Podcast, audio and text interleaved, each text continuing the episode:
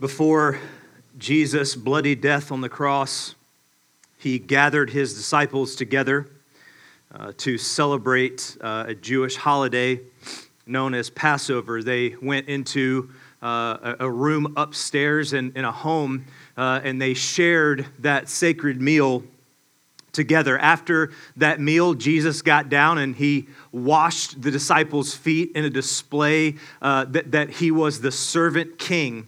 Um, and he was preparing himself and getting ready to go to the cross, to die in our place for our sins. He had begun that journey um, when he was born, uh, had began to focus on that journey uh, for the last three years. He was headed towards the cross. That's where he was going. And so he has this meal, shares this meal with the disciples, and he's getting ready to go. He knows where he is headed. He knows that he is going to take the sin of the entire world onto himself. He knows that the full wrath of God is coming for him, and he is going to feel the weight of that as he hangs on the cross. But before he does that, he stops and prays.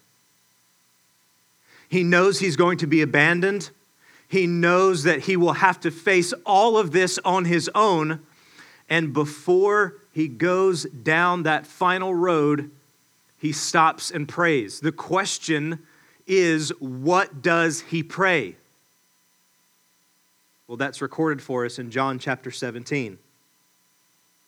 I'll read from verse 20 through 23. I do not ask for these only, but also for those who will believe in me through their word, that they may all be one, just as you, Father, and I are in me, and I in you, that they may also be in us, so that the world may believe that you have sent me. The glory that you have given me, I give to them, that they may be one, even as we are one. I in them, and you in me that they may become perfectly one, so that the world may know that you have sent me and loved them even as you have loved me. Jesus, in his final moments on his way to the cross, growing ever closer and closer and closer to his death, burial, and resurrection, stops and prays. He prayed for his disciples, he prays for the 12, and he says, I pray not only for these, talking about the 12, but I pray for them who would believe through their word. Jesus knew that as he went to the cross and died, that his death would purchase his children so these disciples then went and preached that message that Jesus has come, Jesus has died, and that through faith in him we can be saved. And through them, that good gospel message has passed down through the ages onto us so that we now believe because of the disciples' message. So here Jesus is praying for who? Us the, believers in the room. Jesus stops and prays. So, what does he pray? He prays that we would be one, that we would be unified together as the body of Christ, as the local church, that we would link arms together on mission, spreading the gospel everywhere together. That, that's what he prays. Just listen to how many times he says one, one, one in this. Just, just read it again. I don't ask for these only, but for those who will believe through their word, that they all may be one, just as you and the Father uh, and the Father are in me and I in you, that they may also be with us, so that the world may believe that you have sent me. The glory that you have given me, I give them, that they may be one, even as we are one, I and them and you and me, that they may be perfectly one. This is the, the heartbeat of Jesus as he's nearing the cross. He's, he's praying, I want my church to be unified and one. Incredible. Incredible. What is the model for this oneness? Did you see that? He stops and prays, I want them to be one, but then he, he is showing that there is a model for this oneness. I want them to be one, Father, like we are one. The model for Christian unity, the model for unity within the local church is the Trinity, the Trinitarian Godhead. Okay? That, that word Trinity means tri-unity. The, the, the Godhead, the, the, Trinitarian Godhead is unified Father, Son, and Spirit. Okay? Uh, the, each person is fully God, yet there is one God. That is the mystery, the beautiful doctrine of the Trinity. Is it too early for doctrine in the sermon?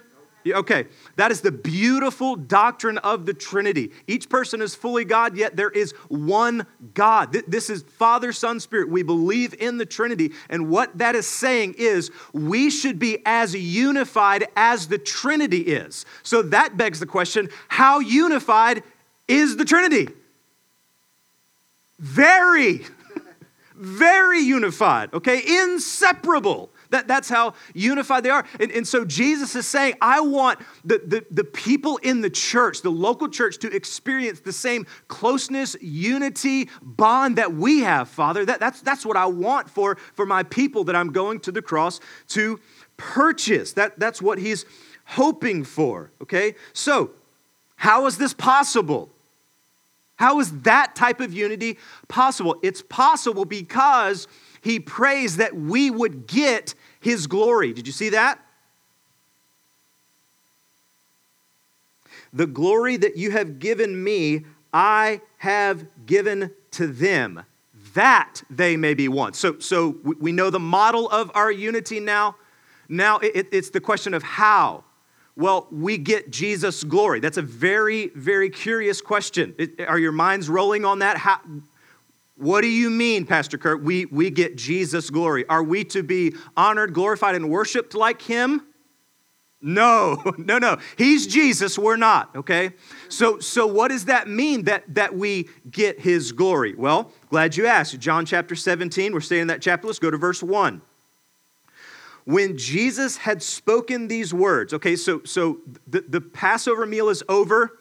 Um, Jesus is about to pray this prayer. Here, here he goes. When Jesus had spoken these words, he lifted up his eyes to heaven and said, Father, the hour has come. Glorify your Son, that the Son may glorify you. What is he talking about there? If you know about the Gospel of John, who, who is here as we travel through the Gospel of John?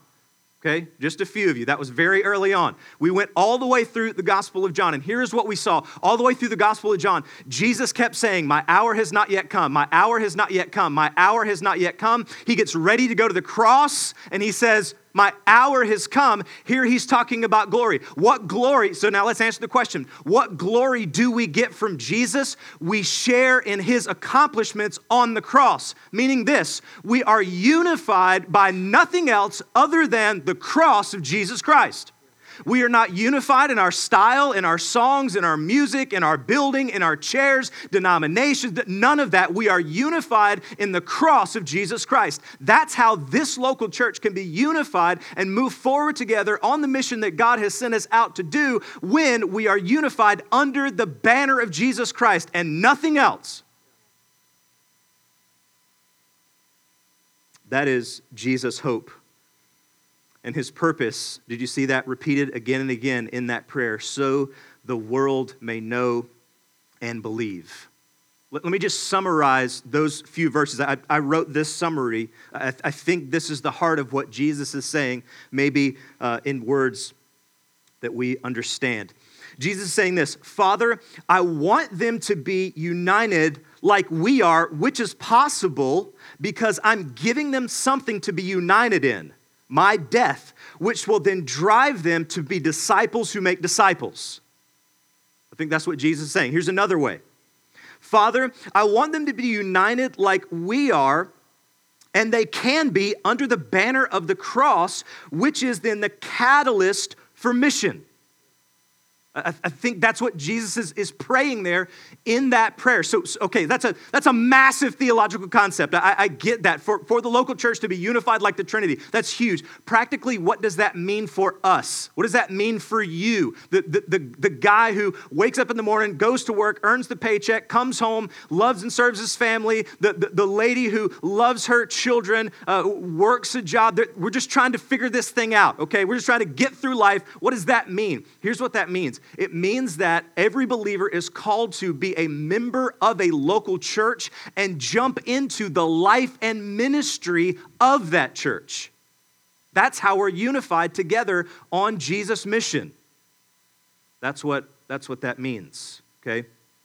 Now, the most convincing testimony to the world is a unified local church.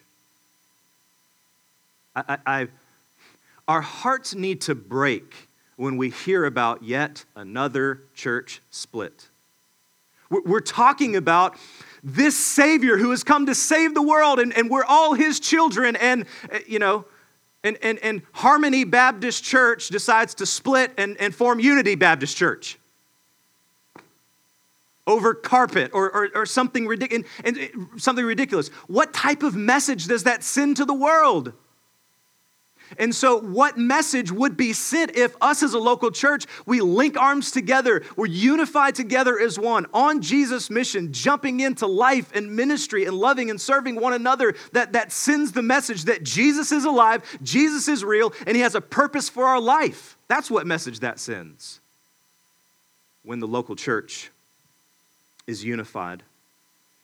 I've been praying all week, Lord make us unified. What this county, what this country needs is a group of people not caught up on secondary issues or secondary goals, but to be laser beam focused, united, locking arms together, making disciples. Now, can you guys tell I hadn't preached in three weeks? um, now, by God's grace, um, I believe what God has been doing here at this church is unifying us together as a body. I believe Gospel Community Church is a unified church by God's grace. Amen?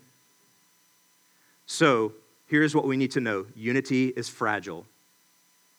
It's very fragile. It takes a long time to get it, and it is lost very quickly. It's a lot like trust. Okay, trust is fragile, unity is fragile, especially in a local church, especially in a smaller congregation like us. It's incredibly fragile.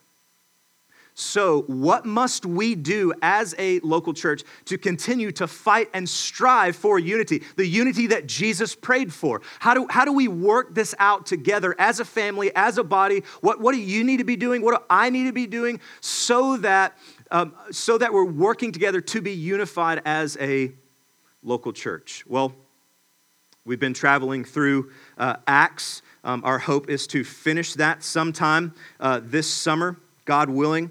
Uh, and what we see today is the Apostle Paul um, as he approaches the church in Jerusalem. Something happens, and, and what, what we see in the text is the Apostle Paul fighting for unity in the local church in Jerusalem. We see him sacrifice greatly. We see him make himself low. We, we, see him do whatever it takes to preserve and maintain the unity within that local church. Okay? So, verses 17 through 19. Again, we're jumping now to Acts in our text for today. Verse 17. When we had come to Jerusalem, the brothers received us gladly. On the following day, Paul went in with us to James, and the elders were present. After greeting them, he related one by one the things God had done among the Gentiles through his ministry. We have been going through the book of Acts, so we know that this is the end of Paul's third missionary journey. He has been traveling all around. He's been preaching the gospel, he's been planting churches, he's been training leaders. Um, all kinds of crazy stuff have been happening. There's been riots and shipwrecks and beat. I mean, you guys know everything that's been going on. So here, Paul finally makes it to Jerusalem. If you remember, he, he was working really hard to make it there uh, by the day of Pentecost. And as soon as they get there on the following day, he goes in to meet with um, the, the local church pastors there. And who is there? Well, James and all the elders. Okay, this is James. If you don't know what, there's lots of Jameses. Okay, this is James, the half brother of Jesus. If you remember uh, back in the Gospels, um, Jesus' brothers came to get him, uh, to, to get him to stop preaching. They, they thought that he was crazy. They, they did not believe he was who he said he was. And, and so Jesus' family kind of comes to get him and, you know, uh, get him one of those jackets that make you hug yourself and, you know, put him in a padded room. They, they, they thought he was crazy. But then all of a sudden something happens, and here James is now the leader of a megachurch. Okay, we'll find out this is a megachurch in Jerusalem. It says that there's thousands of people there. So if you think megachurches are evil, the Bible disagrees. Um, there, there is, he's now a megachurch pastor in Jerusalem preaching and teaching Jesus. So, so what was the change? Well, James the half brother of Jesus, saw his brother die and resurrect from the dead. That convinced him. So then he goes on to be a, a, pastor and he is the leader of this church. The Apostle Paul um, and his band of missionaries, they go in to give a report on everything that has happened, okay? Again, uh, he, he has preached in Athens and Corinth and Ephesus, just to name a few. Um, when he was in Ephesus, you remember the handkerchief thing? Remember Paul's handkerchief thing? Like people were taking Paul's handkerchiefs and like they were getting healed. Um, th- then he goes to, to Troas, and, and, and there was a kid, and he fell out the window because Paul was preaching a really, really long time. He fell out the window, and Paul went and, and resurrected him from the dead. You, you, guys remember that? So, so yeah, I want you to get this in your mind as, as Paul and his missionary band go into um, this, this meeting. Uh, Paul is recounting all of this. You know, we, we went here, we saw this. This guy got raised back to life. These people got healed. Uh, we planted this church, and then all these leaders kind of came around and and, and those leaders got trained, and, uh, and then they sent out more churches, and more people heard about Jesus. Okay? This is a really good meeting, isn't it? I mean, that I would like to be in that meeting.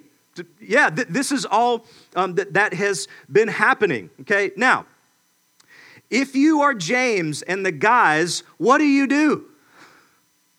So there you are sitting. Oh, uh, did you hear Paul's? In, oh, yes, we've heard Paul's in town. Oh, we, we have a meeting today at 12:30. He's going to be here. Paul comes in and he just lays it out online. Everything that God has accomplished, everything that's been done, and I mean, your your jaw is on the floor. You're going, this is this is incredible, Paul. I, here's what I would do. Uh, it's time to declare a holiday. Uh, it is International Paul is Awesome Day.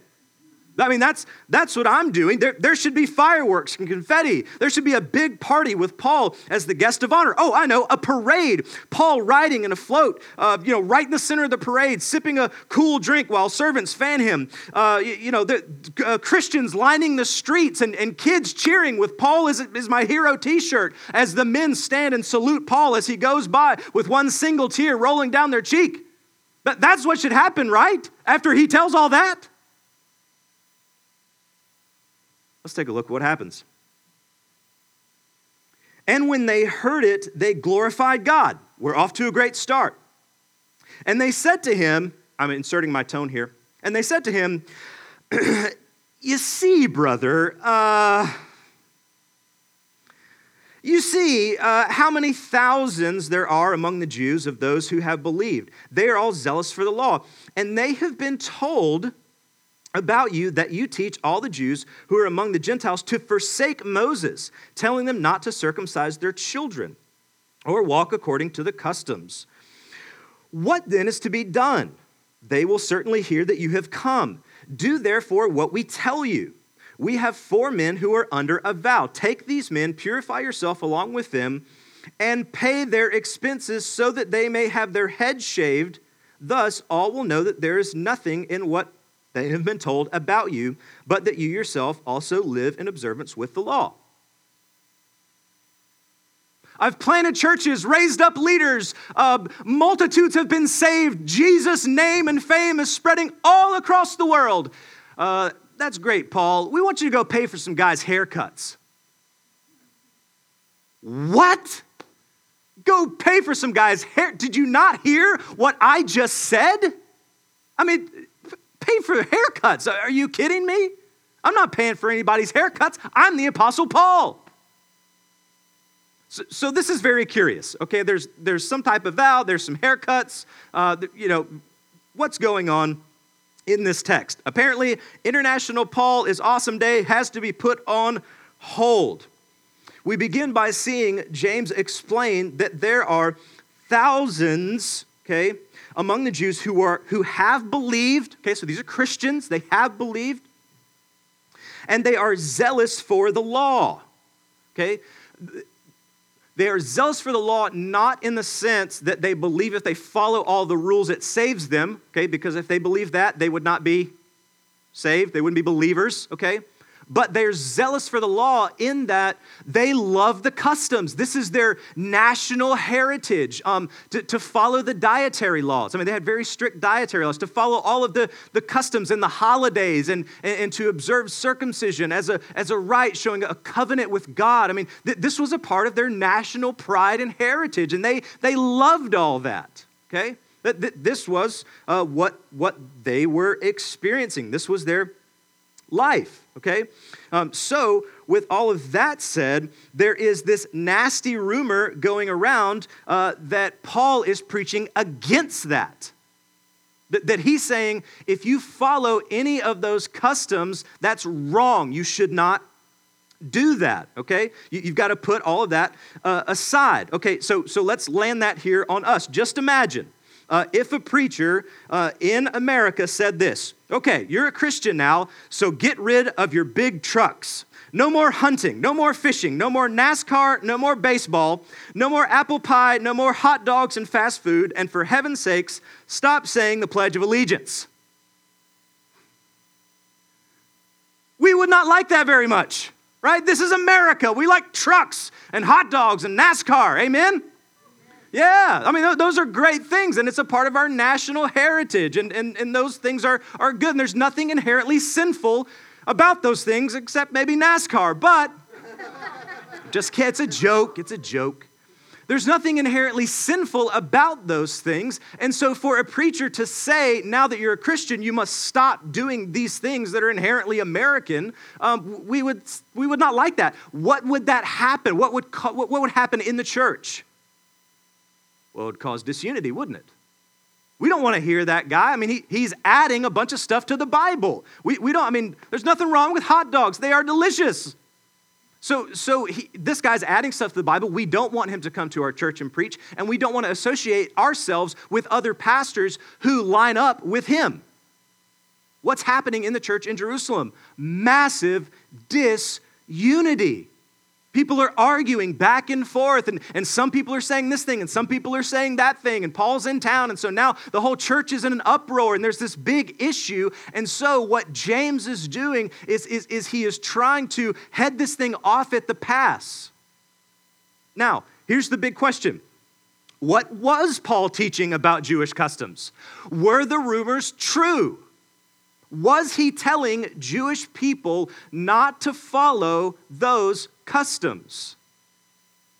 Well, let's listen to Paul himself. Uh, here's what we know. Uh, in Acts 16, uh, the Apostle Paul has Timothy circumcised, which, again, a sign of the Jewish covenant. Uh, so that Timothy can minister to Jews. In addition, Acts 18, he himself takes a Jewish vow. Let's listen to Romans penned by Paul, Romans 14. I'm going to read 1 through 6. Again, are the rumors true? Let's find out. As for the one who is weak in faith, welcome him. But do not quarrel over opinions. One person believes he may eat anything, while the weak person eats only vegetables. Not only the one who eats despise, uh, let not the one who eats despise the one who abstains, and let not the one who abstains pass judgment on the one who eats. For God has welcomed him. Who are you to pass judgment on the servant of another? It is before his own master that he stands or falls, and he will be upheld, for the Lord is able to make him stand. One person esteems one day as better than another, while the other esteems all days alike. Each one should be fully convinced in his own mind. The one who observes the day observes it in honor of the Lord. The one who eats, eats in honor of the Lord, since he gives thanks to God. While the one who abstains, abstains in honor of the Lord and gives thanks to God. What is that saying? What, what is the Apostle Paul's? Te- okay, Paul, what do you say? Jewish customs, good or bad? Here's what the Apostle Paul would say You are free to follow Jewish customs or not follow them. The main point is whatever it is that you're doing, do it for the Lord and don't argue about it. Walk in unity under the banner of Jesus. Again, what is Paul's message of salvation? Paul's message of salvation is this We are saved by grace alone, through faith alone, in Christ alone. That, that was his message. So, what is he telling to the Gentiles? You're saved by grace through faith. That, that's it. What's he telling to the Jews? You're saved by grace through faith. If you want to keep doing your customs, great. But guess what? You don't have to because those things don't save you. But I'm not telling you not to do them. That was the Apostle Paul's message. After all, what does he say in 1 Corinthians chapter 9? You guys know this. To the Greeks, I became a Greek. To the Gentiles, I became a To the Jews, I was a so that, why? So that I became all things to all people that I might save some. That, that was his message. His message was not anti Jewish custom, nor was it pro Jewish custom. His banner was Jesus Christ. So, here we are. The potential result of this terrible rumor, while he is certainly not teaching against Jewish customs, there is a rumor going around, so there is disunity within the, in the church. And James is asking him to do this thing. Okay? What's the solution? They don't want disunity in the church. What's the solution? James says, Hey, brother, um, we need you to go do this vow thing. Okay? That, that's the solution uh, to the problem. Uh, the solution is Paul, uh, go do something distinctly Jewish so that everyone will know that you're not against Jewish custom. Okay, again, let's land this in America. This will be fun. For us, it will be Paul, go to Walmart. Let your kid run around unattended with no shoes on. Watch, watch a baseball game, get a bald eagle tattoo, and complain about the government. After all, it's the American way.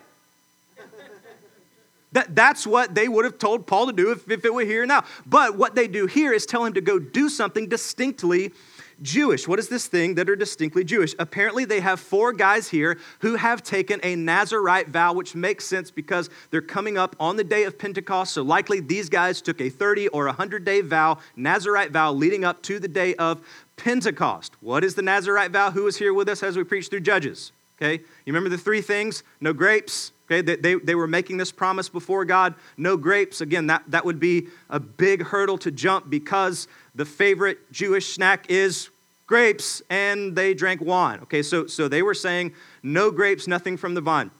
Number two, nothing dead. So they weren't allowed to touch any dead animals, go to funerals, nothing like that. Nothing dead um, at all. And lastly, no haircuts. Uh, again, this would be a big deal, especially for the men, because men with long hair in that society were looked down upon. So for them to grow their hair would, would have separated them. They've kind of been an outcast, sort of. Um, and so to conclude their vow, here's what would happen they would go to the temple, uh, they would purify themselves through, through ritual, uh, then they would shave their heads, they would take that hair, they would make a burnt offering of the hair that they had grown. They would also offer three additional sacrifices uh, a burnt offering, a sin offering, and a peace offering. And that would conclude the vow. Here's what they're asking Paul to do. We want you to go with these guys to the temple. We want you to go through the purification process with them. Then we want you to pay for their haircuts and pay for three animals apiece for each of those four guys. You got to pay for all that. You got to do all that to show um, you're not against Jewish custom. Now, He's got to pay for the haircuts, he's got to pay for all the animals. This is not an inexpensive task, nor is it um, not laborsome on his time to go to the temple, go through all the purification rites, and go through all the sacrifices. But this is what James is asking him to do. Again, if I'm Paul, here's my answer pay for haircuts, purify myself. How about no? Again, the rumors aren't true. I, I, mean, here, here's the book of Romans. I, I wrote this. You read it, and, and this explains what I think about Jewish customs. The rumors are not true, so why even bother with this? I mean, you just tell them it's not true. Done. 25 through 26.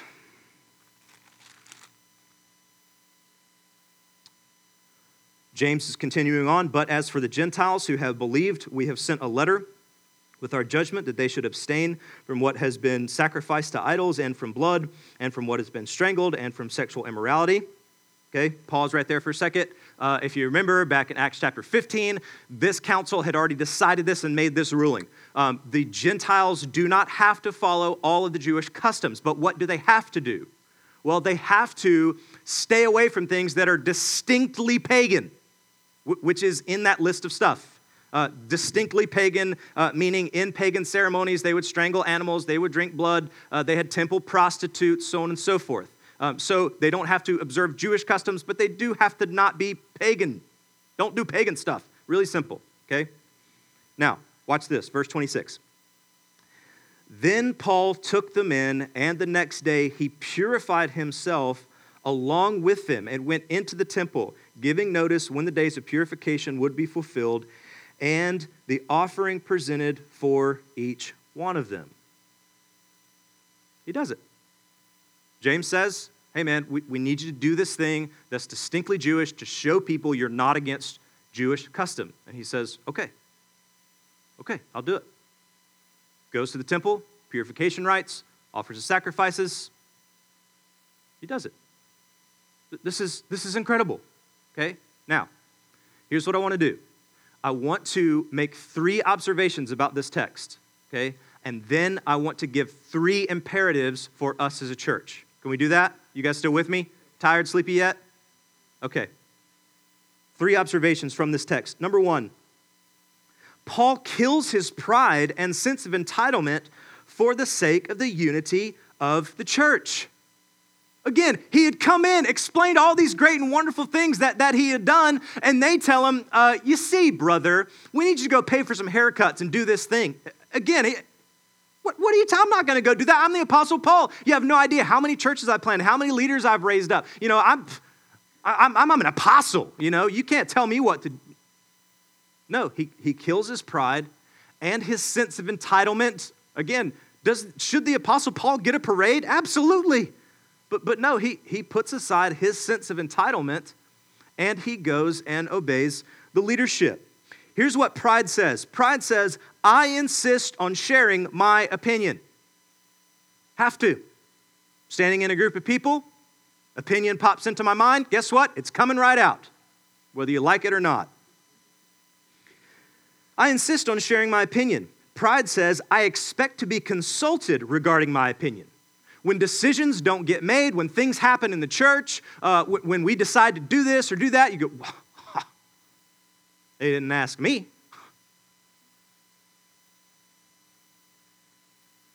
If my opinion is ignored, I will be very angry. So when you do say your opinion and the church leadership or your community group leader or someone else in the church decides to do something different, you're, ah, well, they just didn't listen. They just ignored me. I mean, I, I explained to them clearly what to do, and they didn't do it. And now I'm mad. I shall take my toys and go home. Pride says, I always know a better way to do things. Pride says, it always works out best when I step in and take charge. Entitlement says this After everything I've done and accomplished, I deserve to be heard. I am owed this because of who I am and what I've done. I cannot believe I was not thanked. That's entitlement. What Paul does here in this council he kills his pride, he kills his sense of entitlement, and he says, You know what? You know what's more important than the name of the Apostle Paul? The unity of the church of Jesus Christ. It's more important. It's more important. It's incredible how he was able to do that. I mean, there he is. What would happen inside of you? What would happen inside of me if I were asked to do such a thing? Jump back in your text. Look at 21, verse 19. Chapter 21, verse 19. After greeting them, he related one by one the things that who had done?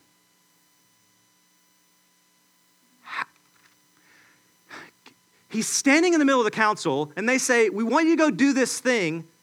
And Paul says, no problem, and goes and does it. Why? Because it was not about the Apostle Paul. It wasn't about him at all. It was about what God had been doing. God had been saving people. God had been raising up those leaders. God had been planting those churches. God had been performing the miracles with the handkerchiefs. God is the one who, through the Apostle Paul, raised that boy back to life. It was all God anyway, so it wasn't a problem at all because they were unified under the banner of Jesus Christ, not unified under the banner of the name of the Apostle Paul. That's how he was able to walk in such insane humility. Because it wasn't about him, it was about Jesus, it was about Jesus' church. This is what united them the power of the gospel working in Jerusalem and all over the world. Dear brothers and sisters, we have got to get ourselves out of the way. There, there, listen, there's so much to be done. There's so, so much to be done. There, there are people outside of these walls who need to hear the good news of Jesus Christ. We live in a city with broken marriages. We live in a city where parents are estranged from their children. We live in a city of people who have addictions, broken homes, broken families, hurting, hopeless people, and they need the gospel. And so, what that means is we got to get ourselves out of the way. It's not about me. It's not about my name. It's not about my fame. It's not about people patting me on the back. It's not about people thanking me, acknowledging me. Um, it's about Jesus and his great mission. So, I need to get myself out of the way and let's do what needs to be done. Amen? Number two, Paul submitted to the leaders for the sake of the unity of the church. Look at verse 23 in this section. Do therefore what we tell you. You think that stung a little bit? You know, uh, I'm the Apostle Paul, and uh, like I was on the road to Damascus. Don't know if you guys have heard this story or not, you know, but Jesus showed up specifically and chose me for his team, you know, because I'm kind of a big deal. D- do you think maybe that that's where my heart would have went? But, but here he is, and, and he just, hey man, you're James, you're Jesus' half brother. You guys have a council of elders, a council of godly men assembled here, and this is what you're asking me to do for the sake of the unity of the church and for the mission of this church. Hey, I'll, I'll submit and do what the leaders are asking me to do. Hebrews 13, 17. Obey your leaders and submit to them, for they are keeping watch over your souls as those who have to give an account. Let them do this with joy and not with groaning, for that would be of no advantage to you. Family, the elders of this church are going to make decisions that you don't like. It's going to happen sooner or later if you stay around here long enough. Listen, the elders of this church are going to make poor decisions. How do I know that? Because I'm one of them. I'm going to make some bad calls, okay? Um, if you're looking for a perfect church with a perfect pastor, I'm sorry, this is not it, not even close. But, but here is what I commit to do I commit to making decisions very slow. I commit to making decisions not in a vacuum. I'm going to have a team of other godly, qualified men around me to help me make those decisions. I'm going to saturate any decision that our leadership team, our elder board makes. I'm going to saturate that decision in prayer. I'm going to saturate it in scripture.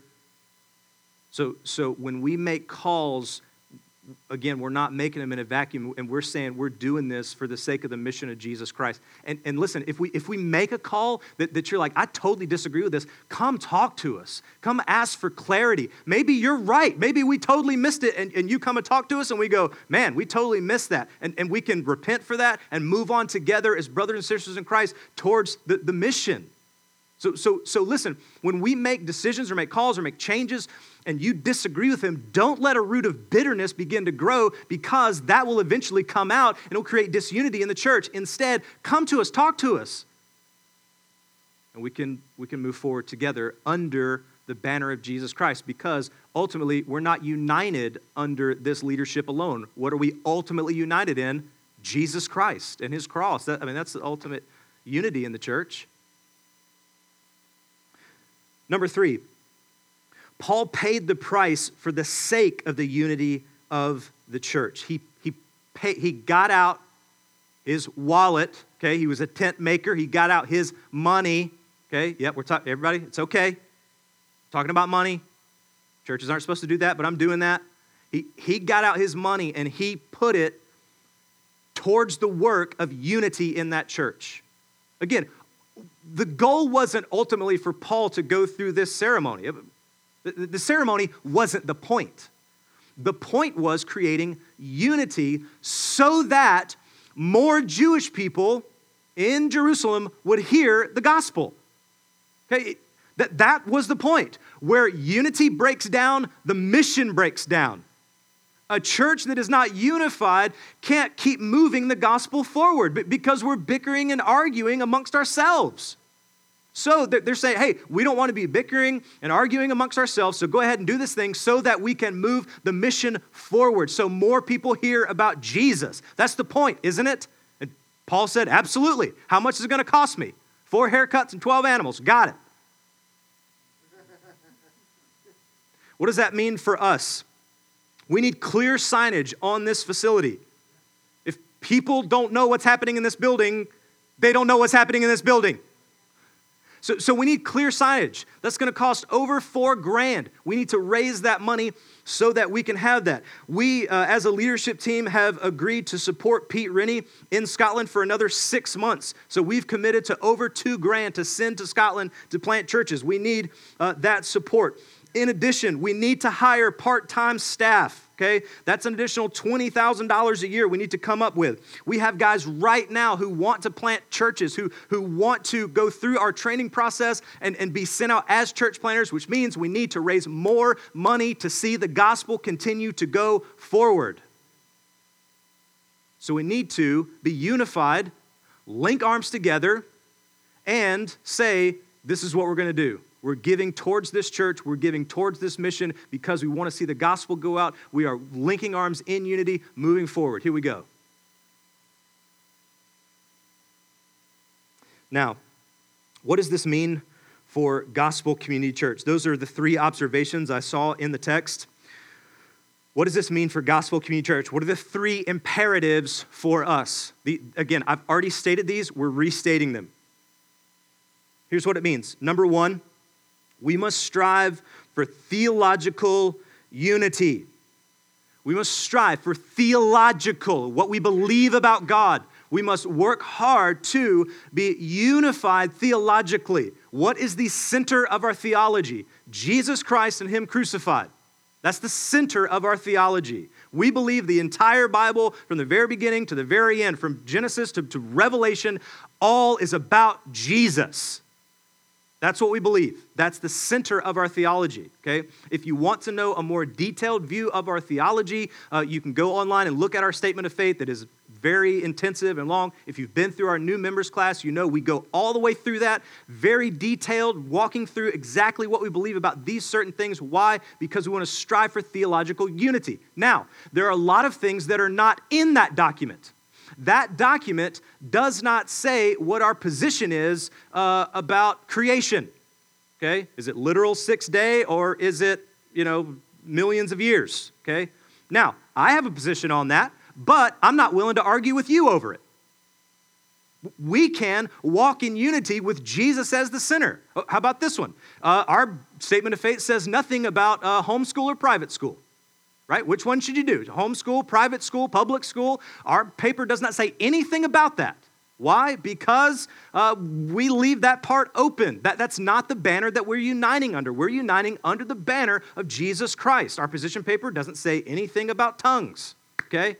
Uh, again, we have a position on that, but it's not what we're uniting under. We're not uniting under the gifts. We're not uniting under private school, homeschool. We're not uniting under our eschatological position. We're not uniting under any of those things. We're uniting under the banner and the flag of Jesus Christ so that more people hear the gospel, get saved, and become disciples.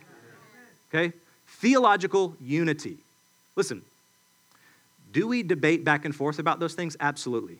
I, I would love to stand in the lobby and talk for hours with you about eschatology, okay? Now, I know no one else in here wants to do that, but I, I'd love to. But the way that we disagree theologically is we disagree like brothers, not like enemies. Okay? That's the difference. So we must strive for theological unity. Number two, we must strive for missional unity. Okay, there is a mission. What is our mission? To make disciples. You guys getting that yet? I've said it a hundred times. Listen, we are a single issue church. Make disciples. That's it. Okay? Uh, we, our main focus is not to feed the homeless. Our main focus is not to open up a music venue. Our main focus is not to open up a Christian counseling center. While all of those things we may do, they are in service to making disciples. So we're asking this question constantly How do we get more people to hear the gospel? And then how do we see people grow in that gospel? That, that's, that's the disciple making plan. People have to hear the gospel, and then people need to grow in the gospel. That, that is discipleship. So that is our main focus. We're constantly asking those questions, coming back to that. How are people hearing the gospel? How are we growing in the gospel? That is our main focus because we are a single issue church. Now, here's what that means it means that how we answer that question may change. While our theology never changes, okay, Jesus Christ and Him crucified, that's never going to change. How we get that message out and how we see people then grow is going to change. I'm just telling you right now, our music is going to change. It's not going to stay the same forever. Our service style uh, is going to change. I'm just so we have to work together, being flexible as the church moves forward. We're not, listen, I don't want us to get our heels dug in on specific styles and, and methods of ministry. We dig our heels in on theology and the gospel, but we should be very fluid in how practically that works out here at the church. Amen?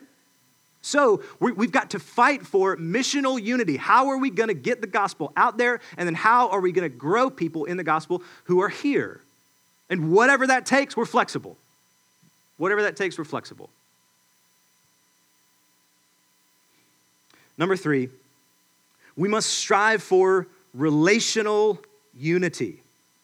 Relational unity. Here's what that means for us we must engage in the life and ministry of the church.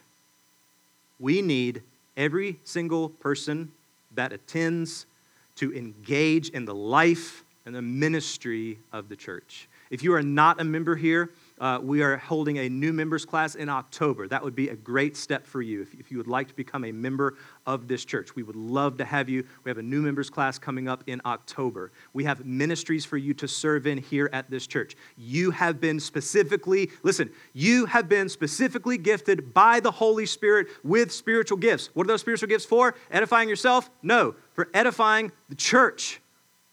So use them. Use them.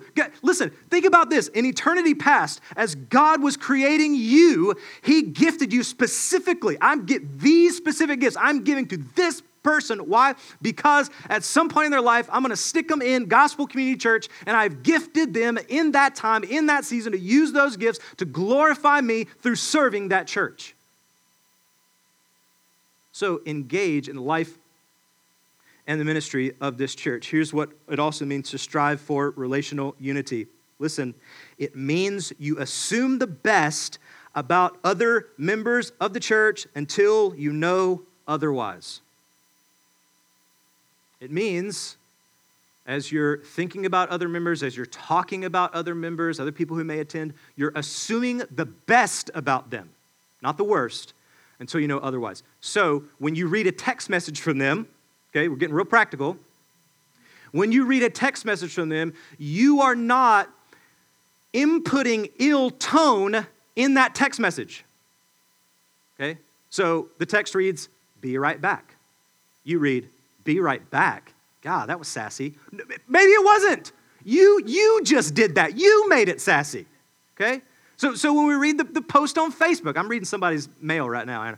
Um, when you read the post on Facebook, when you read the text message, you, you're just assuming the best out of that person. You're not assuming the worst. You're not assuming they're being mean or catty or whatever. You just assume the best. That's they probably didn't mean it snotty. Okay, I'm just I'm inputting that in that. So so so stop that.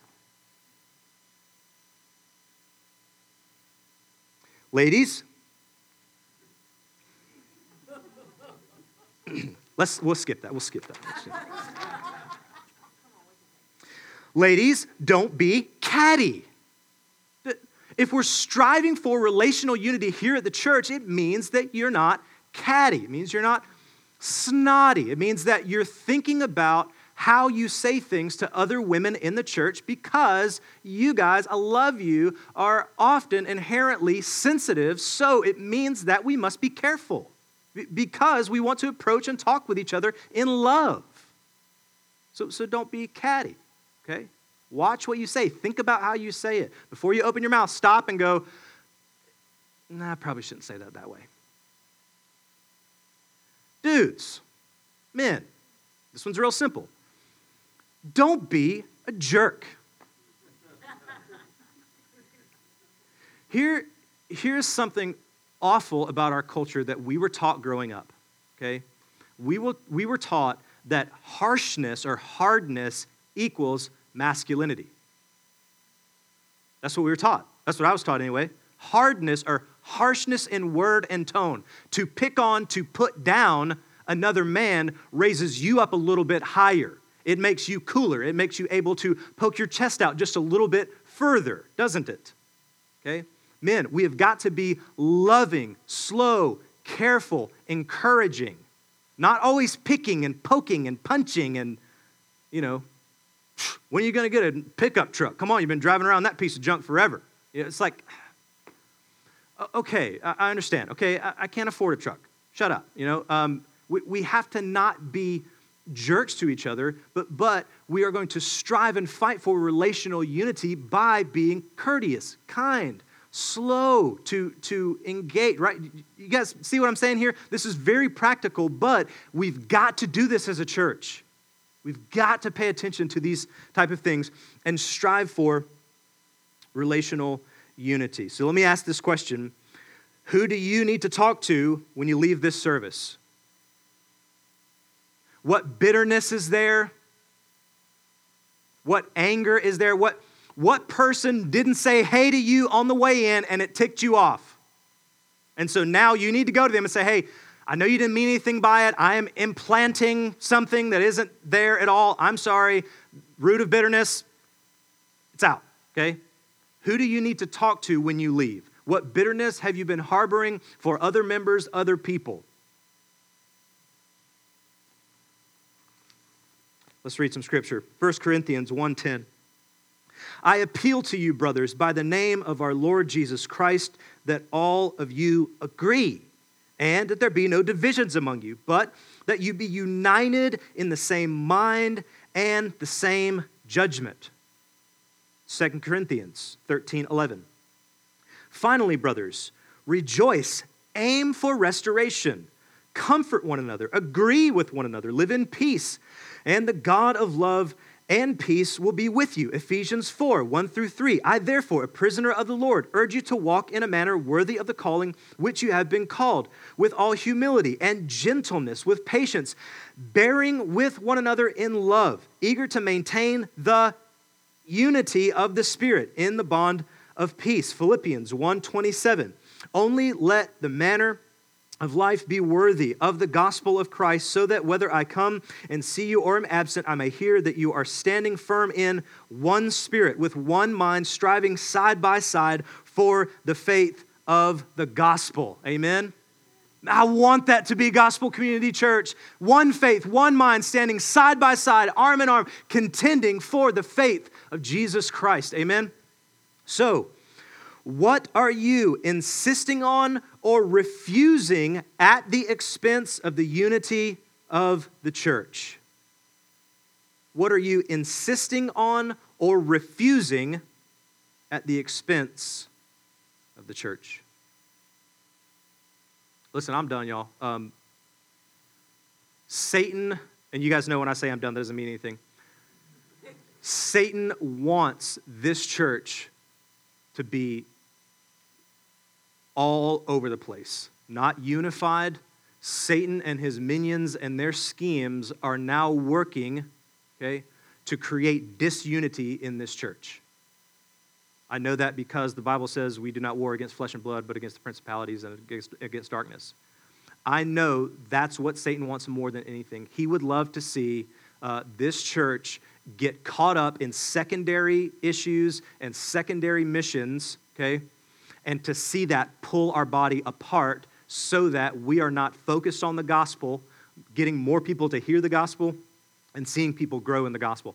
That is what Satan wants. But let me tell you, brothers and sisters, Jesus Christ secured our unity on the cross. Amen?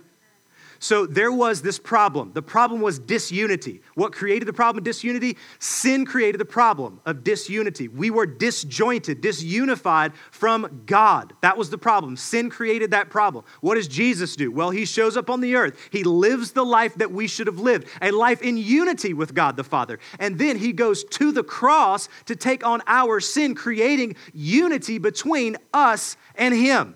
He is the mediator who put one hand on God the Father and put one hand on us and created that unity and brought us back together so that we might be unified with the creator God of the universe. Then, what that unity does between us and God is creates a platform for us to be unified as a church. That's the gospel, friends. There should have been a lot more amens right there.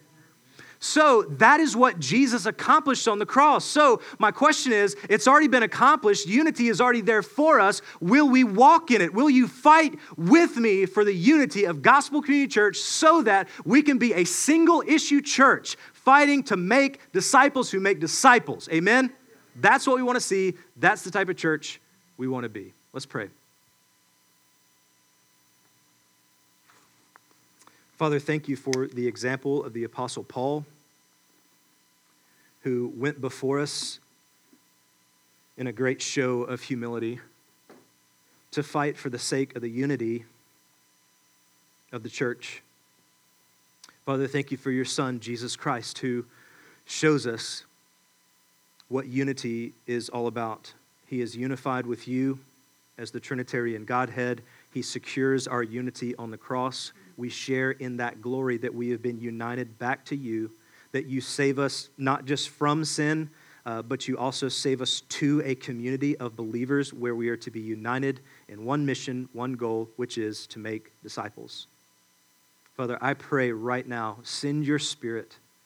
Let your spirit fall over this place with a spirit of unity, with a spirit of love. Let new people come into this church and, and let it be, Father, that they just can't put their finger on. They don't know what it is, but this place feels like home and they want to stay. And let that thing that they just can't seem to put their finger on, let that be the spirit of unity that only you can produce.